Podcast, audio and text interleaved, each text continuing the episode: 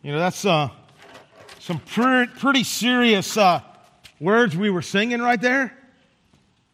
In my heart and my soul, I give you control. Consume me from the inside out. Man, that's what God wants to do, right? That's how God changes us. He changes us from the inside out. And I tell you, if as we sang that, if we meant it, that's what God wants to do, right?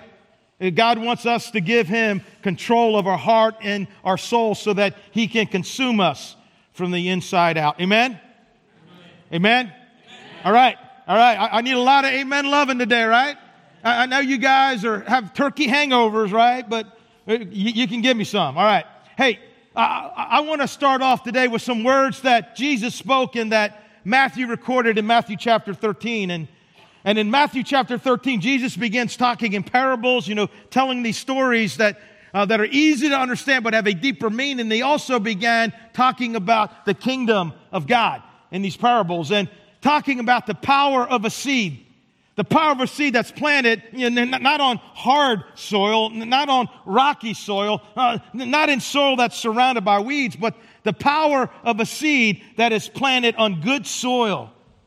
And by the way, the seed represents the Word of God. And brothers and sisters, never underestimate the power of God's Word. God's Word is alive and God's Word is active. And you know what? Every Sunday I stand up here and I stand up confident, and not in myself, but total confidence in the power of the living and enduring Word of God. Amen? Amen. Amen. It's true and it's powerful. Here's what Jesus writes in Matthew 13. He's talking about the seed and explaining to his guys, you're like, I don't get it. He says, well, here's what I'm talking about.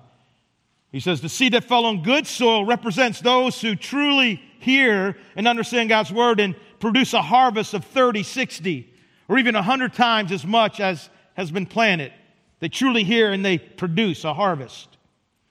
And then in Matthew 13, 31 through 33, he told them another parable. The kingdom of heaven is like a mustard seed, which a man took and planted in his field, though it is the smallest of all seeds, yet when it grows, it is the largest of garden plants and becomes a tree so that birds come and perch in its branches. He told them still another parable. The kingdom of heaven is like yeast that a woman mixed into about 60 pounds of flour. That's a lot of flour. Until it worked all through the dough. May God bless the reading of His Word, and would you guys join me in prayer? Father God, we love You, and we humbly come into Your presence. You are the King of kings and Lord of lords. You are the first and the last. You are the Alpha and Omega. You were, You are, and You always will be. And God, You love us with an everlasting love. And God, Your word is powerful and alive. And God, I just pray that this morning as we, Your people, gather, that we are active and alive and engaged and are listening. God, I pray that Your Spirit moves in a powerful way, that it blocks off every distraction so that everything that You want to accomplish today happens, Lord. We trust You and we believe in You. In Jesus' name. Amen. Okay, Maple Grove, are you ready? Okay, yeah, two of you. No. I'm kidding. If you're visiting, hey, we're glad you're here. Hey, by the way, if you are visiting, we have a welcome center, an awesome coffee mug, and some a coupon for some free Chick-fil-A breakfast next week. So you want to be sure to pick that up, right? But anyhow, I know you guys are ready, and I hope so, because this could be one of the most impactful 40 to 50 minutes of your life. Seed is going to be planted. And what may seem small is about to grow. Do you believe that? I mean, seriously, do you believe that it's possible for something life-impacting and life-changing to begin happening during the next few moments? Because you know what? I do. I believe it is. Brothers and sisters, on October the 11th, we set out on a journey to be transformed, to become new, better, changed men and women, to go from a slimy green caterpillar to a stunning butterfly, to develop in us the DNA of Christ Jesus. And for 7 weeks, we have looked at 7 areas or dimensions of our lives. And to be honest, as I think about these 7 areas, spiritual, physical, mental, emotional, relational, financial, and vocational, I think that pretty much covers everything. And listen, those are 7 areas that our God and Savior wants to transform so that we will become the men and women He longs for us to be. Those are 7 areas that God longs to transform so that we will live the life that we were created to live. Those are 7 areas that God wants to transform so that we will more accurately and more powerfully reflect the image of God that is in each of us as men and women created in His very likeness. Question, if you really made positive and healthy changes in each of those areas, do you think your life would be any different? Do you think it would be any better? Do you think it would be transformed? Maple Grove, this is huge stuff. It's important stuff. And that's why I was just convicted. You know what? Yeah, I know it's supposed to be a 7-week series, but you know what? We need one more conversation before we moved on from transformed. A conversation that I'm calling Making It Happen. Making transformation happen.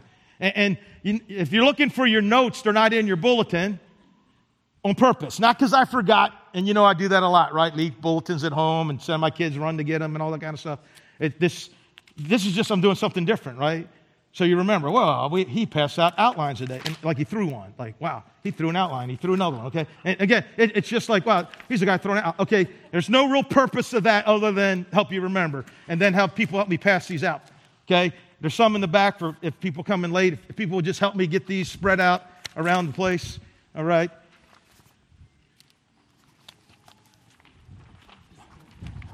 And as they're picking them off the floor and all this other, hey, I'll tell you a quick Thanksgiving stories. You know, we had Thanksgiving and cooked a lot of stuff. All my kids and grandkids were here and some friends were over and we're getting ready to eat. And I know that our turkey pan was a little too shallow, and it probably should have had a cookie sheet under it. And I have a gas stove, and you know we opened up the oven right at dinner time, it spilled over into our gas stove, and I mean the whole thing's engulfed in flames right inside. It's like, whoa, that's crazy, you know, and it's on video, some of it, because people got out their cameras. That's what you do in today's society, right? And I just quickly, you know, shut the door, turn the oven off. It'll eventually die off. And so we said, wow, my son John is like this with a towel because the smoke alarm's going off. I got windows are open, and we're trying to get airflow going through the house. It's too smoky. And we said, guess where we're having Thanksgiving dinner? Let's back the car out of the garage. Let's bring the lawn furniture into the garage. And let's have Thanksgiving dinner in the garage. And so that's what we did. And actually, I rather enjoyed having it in the garage. It may become a new tradition, right, for me, because I don't have to worry about things being spilled on the carpet, right? No one's going to scratch my new hardwood floors. Hey, go ahead, run, spill stuff. It's fine. You know, Papa's okay with anything that you do right now in the garage. But hope you had a great Thanksgiving, and I make good use of our time passing this stuff out, right? And now my goal this morning, November the 29th, 2015, a lot of times, you know, I say the date because for some of you, you're going, this is it. This is when it happened. This one, a major dramatic shift happened in my life. And my goal is real simple. It's that for everyone in this room to set at least one goal in the 7 areas that we've been talking about since October the 11th.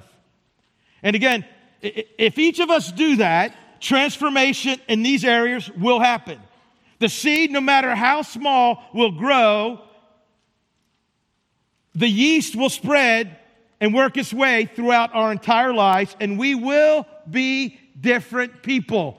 We will be different spiritually, physically, mentally, emotionally, relationally, financially, and vocationally.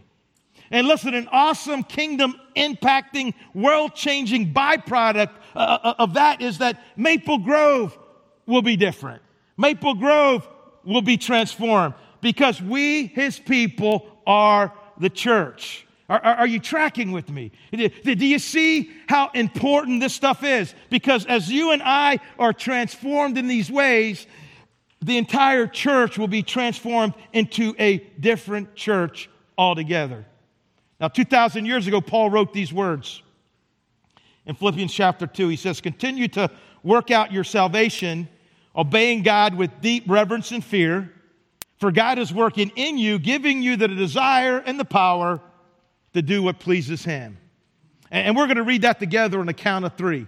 After I say three, right? You know, it's like, okay, it's when you say three, or after I say three. 1, 2, 3. Continue to work out your salvation, obeying God with deep reverence and fear, for God is working in you, giving you the desire and the power to do what pleases Him. Understand, our justification, being right with God, is instant.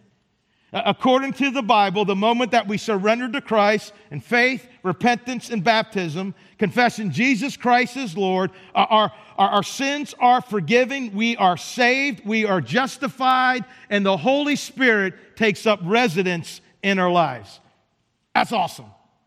However, our sanctification, which is a theological and churchy word that basically means becoming more like Jesus, is a process. I mean, nobody came out of the baptistry, right? Living, talking, acting, behaving just like Jesus, right? It's a process. That's why Paul says, continue to work out your salvation. Not your justification, but the fullness of your salvation. Obeying God with deep reverence and fear, for God is working in you. That's good, right? Because it's not on you. For God is working in you, giving you the desire and the power to do what pleases Him.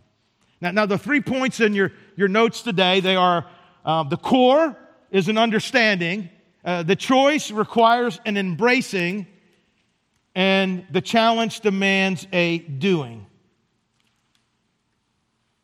Point number one, the core is an understanding.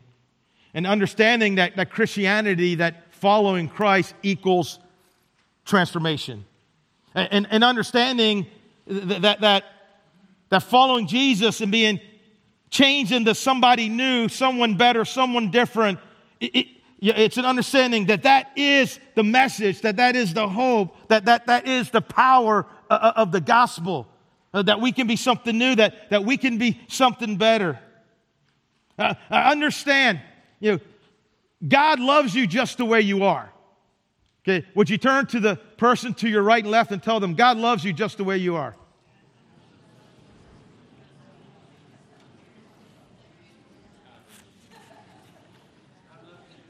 Just the way you are.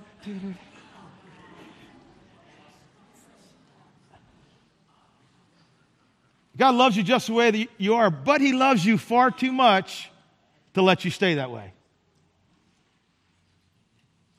He wants you to be just like Jesus. And here are just a few scriptures breathed by God that back up this truth that following Jesus equals transformation. This is an angel talking to the disciples after he had after a prison break led by him. He says, "Go stand in the temple courts," he said, "and tell the people all about this what? This new life." It's not the old life, it's a new life. And then Paul in Romans chapter 6, he's addressing some believers who thought, hey, God's grace is so awesome, it's so incredible. You know, I'm going to sin a whole bunch. I can keep living the old life, and then God gives me a bunch of grace, and God looks good, and I get to live the old life, and everybody wins, right? And Paul knows there are people thinking that way. And so in Romans 6, he says, that's not the way to be. Actually, he says one of my favorite Greek phrases, meginatol, you know, may that idea never even be born in your mind. And then he says this, "Or don't you know that all of you who were baptized into Christ Jesus were baptized into His death? We are therefore buried with Him through baptism into death, in order that just as Christ Jesus was raised from the dead through the glory of the Father, we too may what? Live a new life. Turn to the person to your right and left and say, you too may live a new life.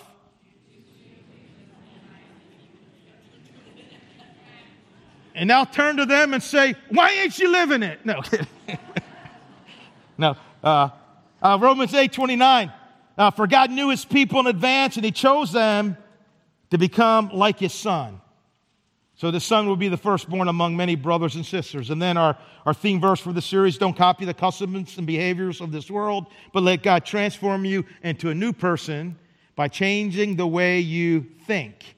Then you will learn to know God's will for you, which is good and pleasing and perfect. And then 2 Corinthians 5:17, therefore, if anyone is in Christ, he is the same old person. No, he is what? He is a new creation. The old has passed away. Behold, the new has come. Again, those are just some of the scriptures that underscore the truth that to be a follower of Jesus means to be in a constant and ongoing state of change and transformation. Get it? Good. And not to mention all the times we read in the New Testament where Paul is talking about that as Christians, there are certain behaviors and attitudes that we're to take off and put to death, like sexual immorality, lust, anger, rage, pride, greed, bitterness, slander, malicious behavior, and other behaviors and attitudes that we're to put on, like humility and gentleness and patience and love and mercy and forgiveness. Listen, the core to making it happen is an understanding that following Christ equals transformation. We are not to be the same anymore. We're to always be changing, always growing, always becoming. In Maple Grove, as we look through the pages of Scripture, we see life after life transformed as men and women made a decision to surrender to Jesus and follow him. Peter, James, John, and the rest of the disciples were transformed. Mary Magdalene was transformed. The Apostle Paul was transformed. The woman at the well was transformed. The demon-possessed man who hung out naked in the tombs was transformed. The runaway slave Onesimus was transformed. A teenager named Timothy was transformed. A businesswoman named Lydia and a jailer whose name we do not know in Philippi were transformed. And countless men and women were transformed in Ephesus and Athens and Judea, Samaria, Derby, Lystra, Corinth, Galatia, Philippi, Colossae, Antioch, Sardis, Laodicea, Rome, etc., etc., etc. They were transformed. And here's the undeniable truth of the matter. It is absolutely impossible to be a follower of Christ. In my notes, I had the word true, and then I crossed it out. You know, it's absolutely impossible to be a follower of Christ, because what's the difference between a follower or a true follower and not be changed? It's impossible. I mean, that's why our mission statement as a church, right? Following Christ in what? Life-changing community. We want to be a church that's about life change. You know, we want to be less stupid next year than we are this year, right? You know, we want to be changing, right? We want to be different. And again, the core to making it happen, making transfer happen, is an understanding. Next, the choice requires an embracing. An embracing of the truth that the setting of goals puts you and I in a place where God can do his transformation thing. The setting of what? The setting of goals. And this is one way, setting goals is one way that you and I continue to work out our salvation. And I want to say a few things about goals. Number one, goal setting is a spiritual responsibility.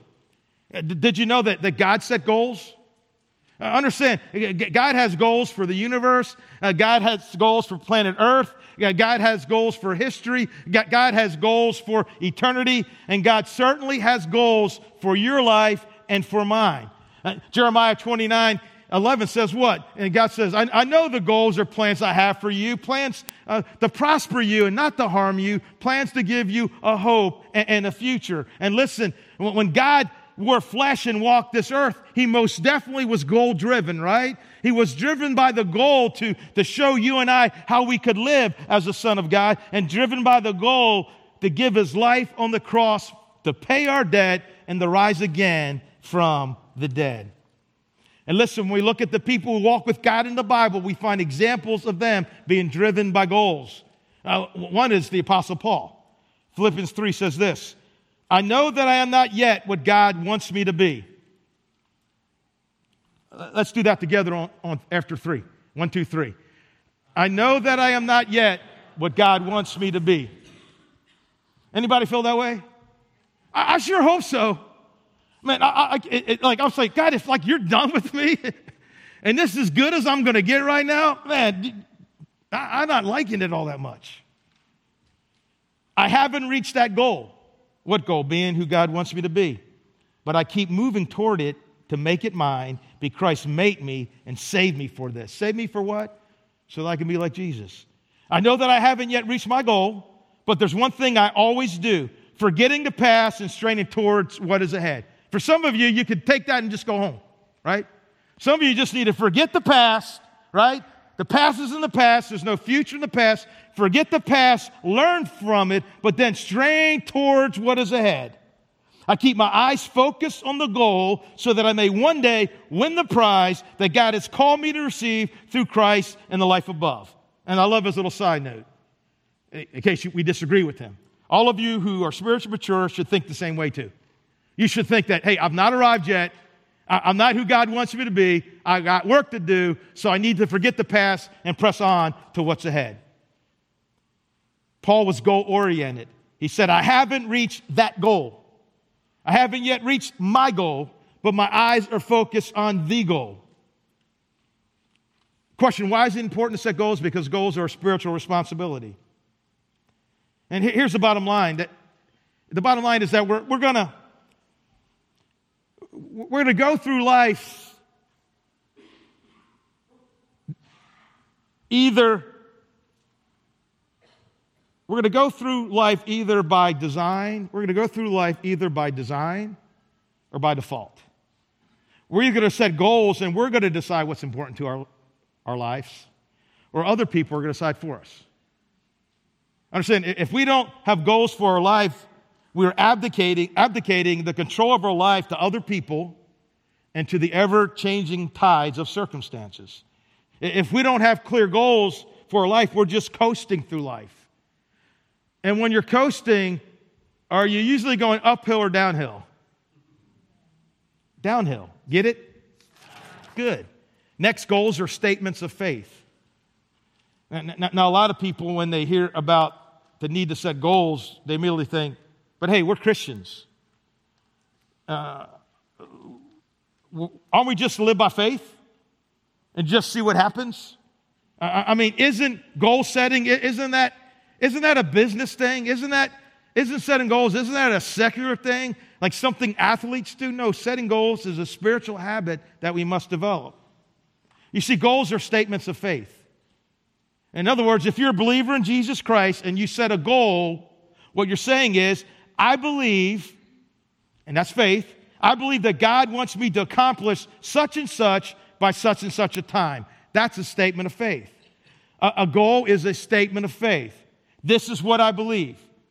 This is what I believe God is going to do in my spiritual health, in my physical health, in my mental health, in my emotional health, in my relational health, in my financial health, in my vocational health, in the next 90 days, 6 months, or in the year 2016. Goals are statements of faith. And as we recently saw in Matthew chapter 9 in our Bible reading program, we saw that lived out. In Matthew 9, we meet a lady who had been sick for years and years and didn't get any better, 12 years, and that she had a goal. If I can just touch his robe, I'll be healed. And she did. And Jesus said, daughter, be encouraged. Your faith has made you well. And the woman was healed at that moment. A little later on in that same chapter, Jesus meets some blind guys and who wanted to see him, to be healed. And Jesus said, do you believe I can make you see? And today God is saying, Hey, do you believe I can make your relationships better? Do you believe that I can transform your physical health and make it better? Do you believe I can help your spiritual health? Do you believe that you can be closer to me than you ever have? Do you believe that I can help your marriage get better than it is right now? Do you believe I can make you see? Yes, Lord, they told him. We do. Then he touched their eyes and said, because of your faith, it will happen. So then their eyes were open and they could see. And listen, goals aren't just a statement of faith. Goals are a stretcher of our faith. In fact, the bigger your goal, the more faith it will take, and the more stretching will happen. And that pleases God, because the Bible says in Hebrews 11:6, without faith, it's impossible to please God. You know, in Ephesians chapter 3, we find what is probably one of the most faith-stretching verses in the Bible. Paul writes this, "Now to him who is able to do immeasurably more than all we ask or imagine, to him who is able to do immeasurably more than all we ask or imagine in our spiritual health, in our physical health, in our mental health, in our emotional health, in our relational health, in our financial health, in our vocational health, according to his power that is at work in us, to him be glory in the church and in Christ Jesus throughout all generations, forever and ever. Amen." Bottom line, big God, big goal. Tiny God, tiny goal. You see, whether, I want to admit it or not, the size of my God determines the size of my goal, how much I think he can do. And again, this morning is all about motivating each of us to set at least one goal in those 7 areas we've been talking about since October the 11th. And listen, as we set these goals, we should be asking ourselves, will this require any faith on my part? And hey, as we set goals, let's not be afraid to go out on the limb. Why? Because that's where the fruit is, right? There's no fruit on the trunk, right? The fruit is always out on the limb. Number 3, goals focus my energy. You see, selection is the name of the game. Focus is the key to an effective life. I understand, the more you focus your life, the more powerful and the more effective your life is going to be. Light diffused has no power at all.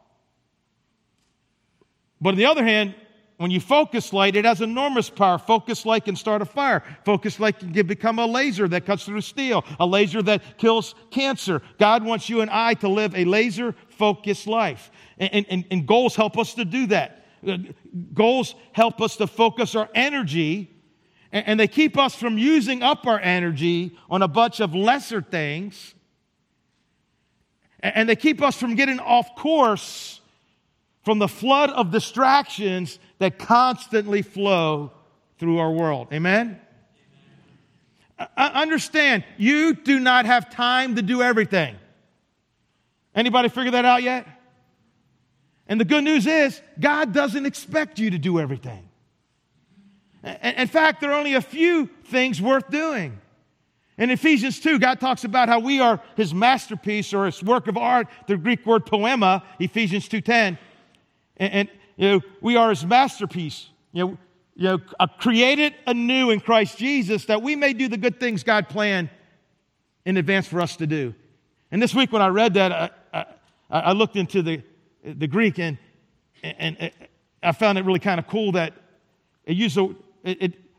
God planned in advance for us to do is literally God planned in advance for us to walk in. I kind of like that. Use the word walk. I mean, God wants me to walk in these things. And my plans may be different than you. Matter of fact, they are, right? If you went to a museum and a great artist and every painting was the same, you'd be like, oh, this is kind of like Hollywood, right? We won't create a new movie. We'll just run an old movie, right? But if every masterpiece looked the same, right? We're all different. There's things that God wants us to do. And listen, the key to being effective in your life as a man or woman of God is to do what matters most and forget about the rest. Paul says in 1 Corinthians 9:26, I do not run without a goal. I fight like a boxer who's hitting something, not just air. Paul says, I'm not playing around. Paul says, when I box, I fight to win. When I run, I run to win. In other words, I'm not going to mess around with my life. It's all I got. It's too important. I'm going to do something with my life that matters. I'm going to do something with my life that brings honor and glory and praise to God. I don't want to run without a goal. Now, maybe some of you are running without a goal. And as a result, you're just running in circles like a little rat on a wheel, right? And you're tired and you're worn out. You're caught up in the rat race. And listen, you don't want to win the rat race. Because even if you win the rat race, you're still what? You're still a rat, right? You're still a rat. Goals are statements of faith. Goals focus my energy. And next, goals keep me going when I feel like quitting, when I feel like giving up, when I feel like quitting on 6. That's a phrase we've been using, for quite a few months here at Maple Grove. They walked around the walls of Jericho 7 times. On the 7th time, what happened? The walls fell down. What if they quit on 6? The walls wouldn't have fell down. Don't quit on 6. Some of you feel like quitting on your marriage. You feel like quitting on that relationship. You feel like quitting on getting closer to God. Don't quit on 6. You never know how close. 7 could just be the very next moment. It could just be around the corner. Question, what does God want you to do when you're going through hell? He wants you to what? He wants you to keep on going. He doesn't want you to pitch a tent and camp out in hell. He wants you to keep going. And one of the keys to do that is have a goal that looks beyond the hell, a goal that looks beyond the pain, a goal that looks beyond the struggle, beyond the setbacks, and beyond the discouragement to where you are heading. And as you might expect, Jesus, who is the author and perfecter of our faith, is the perfect example of this. Hebrew writer writes in Hebrews 12:2, for the joy set before him, he endured the cross, scorning its shame, and sat down at the right hand of the throne of God. And brothers and sisters, Jesus, he looked beyond the pain of the cross to the joy set before him. He looked beyond the pain and brutality of the cross to his ultimate victory over sin, death, and the grave. Amen? And we need to do the same thing. We need to look beyond the temporary pain, the momentary setbacks, and the inevitable discouragements that will come our way. We need to look beyond to where we're heading. We need to look beyond to the joy that is set before us, to the transformation that is coming, to the goals that we are living for. Yeah, it's hard right now in your marriage, but you're not going to stay there. You're going to get to the other side where God wants you to be, where you truly are one flesh. Years ago, they did a study of the Holocaust survivors. As you know, World War II, the Nazis killed about 6 million Jews and many other people besides Jews that they didn't like Christians and gays and Muslims. They put them all in death camps. And, they did a study of the survivors and those who survived those terrible tragedies. And they discovered they all had one thing in common. Every one of them had something to look forward to. Every one of them had something waiting for them. Every one of them had something they wanted to live for. They had a goal. They were looking to something beyond where they were. On the other hand, those who didn't have anything to look forward to lost hope, gave up, and eventually died. Goals keep me going. Goals are statements of faith. Goals focus my energy. And goals, number 5, build my character. I understand the greatest benefit to your life and mine in setting goals in these 7 areas or dimensions of our lives is not going to be the accomplishments and achievements we acquire because of those goals, but rather what happens inside of us while we're moving toward those goals. Remember, God is more interested in your character than he is in your accomplishments. Why? Because you're not taking your accomplishments to heaven. You're not taking your career to heaven, but you are taking your character to heaven. You see, God is more interested in who you are and who you are becoming than what you do and what you accomplish. Get it? Good. Get it? Good. Get it? Good. That one needed the trifecta. Bottom line, God is interested in you. God is interested in you becoming the you that he created you to be. And here's the deal. While I'm working on my goal, God's working on me. While you're working on your goal, God's working on you. Does that make sense? That's what God wants to do in your life. God helps build your character, and that's what's going to last for eternity. Paul says it like this in Philippians 3, verse 12. I keep striving toward the goal. Striving. That means it takes energy, it takes effort, it takes intention, it takes purpose to reach your goal. And God says, while you're doing that, while you're striving, while you're working on your goal, while you're working out your salvation, I'm building character in you. Listen. You will never become the man God intends you to be unless you intend to become that man. Gentlemen, you will never become the man that God intends for you to be unless you intend to be that man. And ladies, you will never become the woman that God intends for you to be unless you intend to be that person. And setting goals creates intentionality. Setting goals gives us direction. And you know what? It's really heartbreaking to God. Is that God knows. God knows that there's some people in this room, I don't claim to know, but He knows. He knows that there's some people in this room who are not going to experience any real transformation spiritually, physically, relationally, mentally, emotionally, financially, vocationally.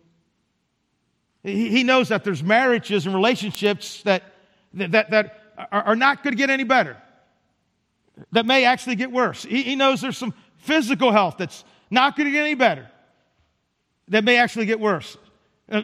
He knows there's some people who won't get any closer to God. Matter of fact, they may even get further away from God and leave church altogether.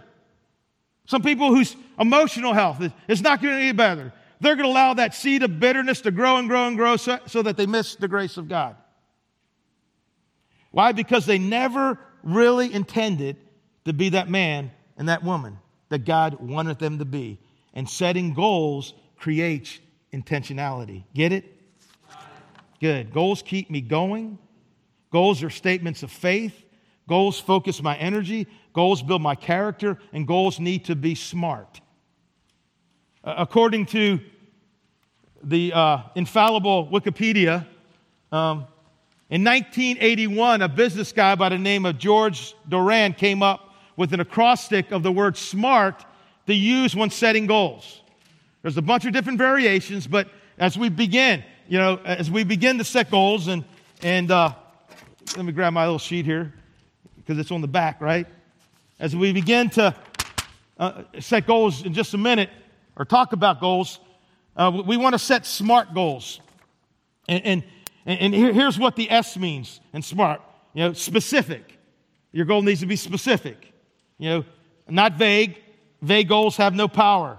Nothing becomes dynamic until it becomes specific. Whenever you set goals, don't say, I want to be more this or have less of this. More or less. What does that mean? Be specific. Less 15 pounds or whatever. Don't just say, I want to be more like Jesus. How are you going to measure that? The M stands for the goal needs to be measurable.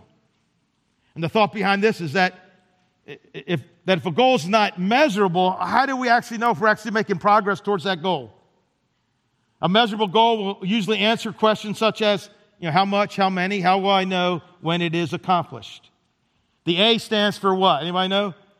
Attainable. Yeah. We want our goal to stretch our faith. But if we can't attain that goal, if we can't reach it, we're just going to get discouraged.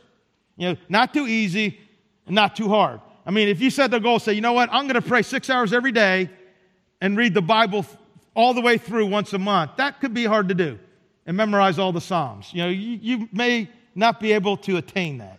The R stands for it must be what? Relevant. That means it's based on your values and your priorities, on what's important to you, on what's in line with what you're trying to accomplish in life. Don't ever set a goal that you think somebody else thinks you should say. And by the way, we can't set goals for each other, right? You can't go home today and say to your husband or wife, say, here's the goals I have for you, right? It's probably not going to work. But set goals that are relevant, that matter to you. That way you'll be motivated. And the T stands for time bound. And this stresses the importance of grounding goals within time frame, setting a target date. Understand, a commitment to a deadline helps focus our efforts on completion of the goal on or before that due date. And really the difference between a dream, and a goal is that a goal has a deadline, right? Okay, I'm going to accomplish, and I'm moving towards this. The core is an understanding that the follow Jesus is equal to transformation. The choice is embracing, right? Requires an embracing that, hey, I need to set goals. The challenge demands a doing. Do not merely listen to the word and so deceive yourselves. We've been listening to a lot of word, believe me, hours of word, right, about transform. You've been reading about it in your devotions, doing it in your small groups. I've been up here flapping my jaws every week. Do not merely listen to word and so deceive yourselves. Do what it says. Now that you know these things, you'll be blessed if you what? If you do them. So with that in mind, I would encourage everybody to, this week, some of you have already done some of this, but to write out a specific goal for each of these areas. First, a spiritual health goal. Here's some habits we learned that are important for our spiritual health. I must love Jesus supremely. I must meet with him daily. I must study and do his word. I must tithe my income to my church. I must learn to love other believers. I must serve others unselfishly. I must pass on the good news. And here are some goals that members of Maple Grove have set. I sent out an email to a bunch of people, and here are some of the responses, some goals that people here have set. Read 4 chapters of the Bible each day. Start a daily quiet time, reading the Bible and praying. Another goal to help lead one person to Christ within the next 6 months. To start tithing to the church. Another goal was to have a daily quiet time that includes prayer, the word, and journaling on a more routine and predictable schedule. Now let me ask you, if these people press on towards those goals, do you think their spiritual health will improve? Absolutely. Okay, physical health. Our body belongs to God, right? We need to be good stewards of our body, and we need to set some physical goals. Here's some goals that people in our church have set. To exercise 3 to 4 times a week and to lose 40 pounds by this time next year. I walk 5 days a week for 30 minutes. Another set of goals to set aside time to rest each week, at least a 5-hour block without any plans. Another goal, exercise 20 minutes every day. Drink 3 bottles of water, and to lose 10 pounds. And again, if those people do those things, do you think that will help transform their physical health? Absolutely. And then we got mental health. We talked about our mental health and some habits, right? Don't believe everything you think. Guard your mind against garbage. Never let up on learning. Renew your mind daily with God's word. Let God stretch your imaginations. And then here's some goals that people have set. I will guard my mind against garbage by reading God's word first thing each morning instead of turning on the news. That could be good, right? Or maybe before even answering your emails or looking at emails, okay? Another goal, memorize specific scripture verses to fix my mind on Jesus and repeat them when I find my mind elsewhere. Another mental health goal someone had is spend 1 hour each day doing some mind-expanding and renewing activity. Another mental health goal someone had was I will spend 5 hours each week learning new things, reading, podcasts, etc., that are not specifically related to my current vocation. Then we talked about mental health. We need to set some emotional health goals. Emotional health, remember we said we had how to deal with an unhealthy emotion. First, we name it. What is the emotion? Then we challenge it by asking questions. Hey, what am I really feeling, right? Remember, anger is a secondary emotion. What am I really feeling? Is what I'm feeling true? And is this emotion helping me or is it hurting me? And another way we challenge the negative emotion is we invite a friend, right? We invite a friend to speak into our life. And maybe sometimes that friend is actually a professional counselor. And then we also need to tame a negative emotion, sometimes just by changing it, right? It's nasty and ugly. We just need to get rid of it. And other times by channeling that negative emotion to something positive, okay? Here are some emotional health goals that some people in our church have set. I'll make a real effort to control my anger. I will ask forgiveness of someone I know I have hurt. I will try not to worry about things that I cannot control in my life. I will challenge negative emotions by inviting a friend to speak truth into my life. Okay, again, do you think if these people make that goal and press on, will that help their emotional health? Absolutely. Then we talked about our relational health. And in that sermon, I talked about 7 ingredients that work, right? They're the baking, they're the chocolate, they're the Cool Whip, they're the pumpkin pie, right? I mean, they're the giblet gravy, right, to relationships. I love giblet gravy. It's good stuff. But those things were, right? If you put these in your relationship, they will work. Acceptance, attention, adjustment, appreciation. Are you writing those letters? Keep writing those letters to those family members in your house. I appreciate you. I care about you. Don't give up that habit. Affection, amnesty, forgiveness, and Almighty God, drawing closer to Almighty God. Here are some relational health goals some people have set. I will work to become a good listener and slow to interject. That could help a whole lot, right? Anybody struggle with that one? If you're a man, you do, okay? I'll do my part in my relationship with my dad by showing acceptance, giving attention, and forgiving even when it is hard. Some more examples. I'll write a note of appreciation to someone my life intersects with at home, work, church, each week. Another one, I'll immediately give forgiveness to those who have hurt me, and I'll seek forgiveness of those who feel that I've hurt them within 60 days. That sounds pretty scary right there. And then we talked about financial health, and we talked about some truths there, right? Some habits, some transformational financial truths. It all belongs to God. God is using His money to test me. What do I love the most? What do I trust the most? Can God trust me enough to give me more? Because He knows I'm going to give it away to help His kingdom. Money is a powerful resource. The best use of our money is to get people to heaven. And one day, I will give account of how I use the resources that God has given me. And then we talked about 7 habits for financial health from our life group studies. I must trust God as my source and supplier. I must keep good records. I must give 10% back to God. I must save and invest. I must set up a repayment plan. I must budget my spending. I must enjoy what I have, contentment. And here are some goals that members of our church have set as far as their financial health. One goal, to make a monthly budget that allows me to give generously, keeping in mind that the best use of my money is to use it to get people into heaven. Another had a goal, I'll make a budget for the year 2016, aggressively pay off debt, and begin to save and invest every month. Another example, I'll start tithing to the church as God commands. Had a lot of those come through. Another one, to be sure in 2016 that we are tithing to our church and to review other charities we contribute to in order to be sure that they're using the funds responsibly and for God's purposes. And then we talked about vocational health a few weeks ago, right? And here are 7 attitudes of a healthy work life. I must work enthusiastically wherever I am. I must understand who I am really working for. I must concentrate on building my character. I must care about people I work with. I must exceed what is expected of me. I must expand my skills with continual learning, and I must dedicate my work to be used for God's purposes. And again, here are some goals that people in our church set in these for these areas right here. Be more deliberate in showing my faith at work. Invest in the people that I come in contact with at work. Every day, remind myself that my real boss is God. I will strive to embrace the work ethic of Daniel. Person must have been listening to the message. Who did what he was told, did his best, had a positive attitude, served others, and showed respect to those over him. I remind myself every day that God has sent me to my workplace to be on a mission for Him. And again, do you think that if these people set those goals and press onto those goals, do you think that will transform their vocational health?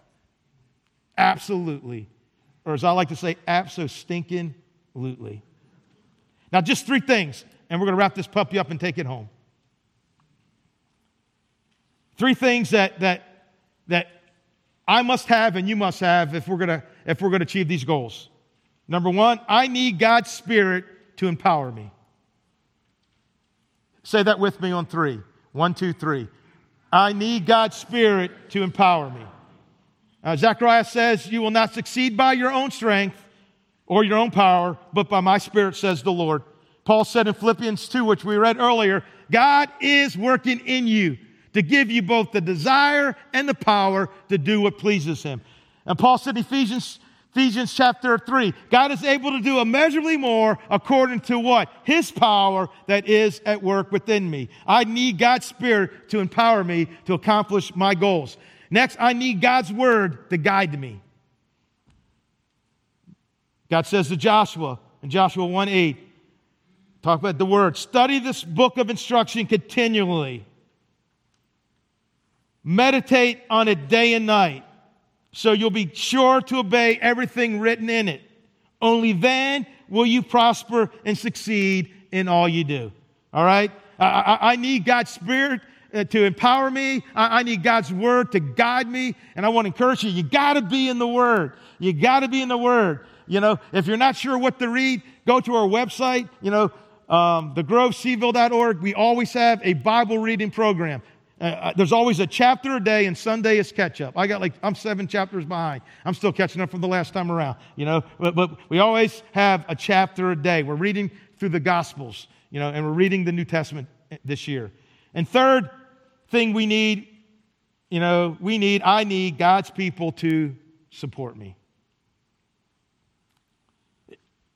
We will not reach our goals on our own. It takes a team to fulfill a dream, right? It takes a team to fulfill a dream. And that's why we have life groups.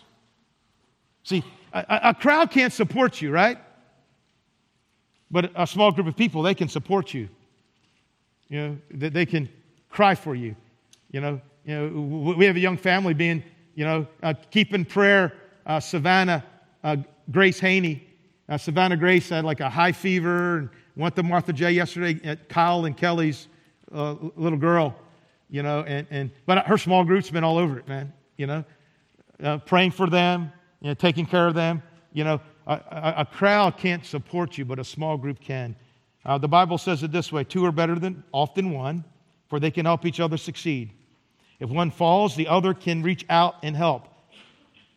But someone who falls alone is in real trouble. Amen? You ever fell alone? You're in trouble. A person standing alone can be attacked and defeated. But two can stand back to back and can conquer. Three are even better. Sounds like we're talking about razor blades right now, right? You know, three are even better, for a triple-braided cord is not easily broken. Wow, what a journey we've begun with Transformed. And I got to tell you, this is just a piece of paper. But if this week you pray about it and you say, you know what, God, what should be my one goal for my spiritual health and my physical health, my relational health? I guarantee it.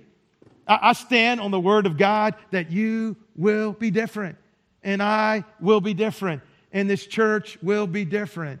You know, I just encourage you, man, you do this. You know, and any thought not to do this is not from God. It's not from God. The enemy doesn't want you to do this, right? He wants you to stick your gum in here. Okay, forget about it, right? This is stupid. I don't need to do this. Yeah, you do. And you'd have people hold you accountable. And I need you to hold me accountable. You need to grab me. You know, I don't got them all written down yet. You know, some of those were mine, you know. Yeah, but you need to come up to me and say, Steve, you have your goals. You know, maybe I'll tell you, maybe I won't, but you know, I'll answer truthfully. I may not show them to you, you know. But you got to find out, hey, do I do what I'm talking about? I mean, every week you need to feel free to challenge me, right? Am I out there just jabbing my jaws? Or am I in the ring with you trying to fight for this life that God wants me to have, right? So feel free. I want you to challenge me. Say, Steve, you got those goals? Did you do 7 goals? You know, you got somebody holding you accountable to those goals?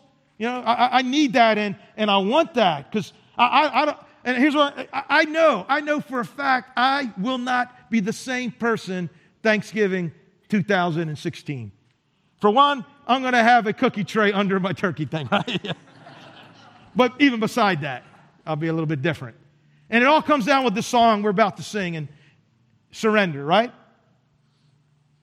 We surrender to the prompting of the Spirit to set these goals. That's what the Christian life is about, right? Constant surrender. And so would you just stand and pray with me? Father God, here we are.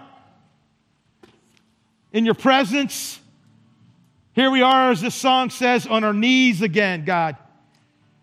And God, you know us. And God, I know there's people in here, God, that they're just really discouraged about their relational health right now, or they're really discouraged, God, about their finances or about their job, Lord. And some of their relationships are just really messed up. And God, I know some people feel so far from you right now. I know you feel so distant from them. And God, I know some people are just discouraged with their physical health. Some people, God, their finances, the pit just seems to get deeper and deeper.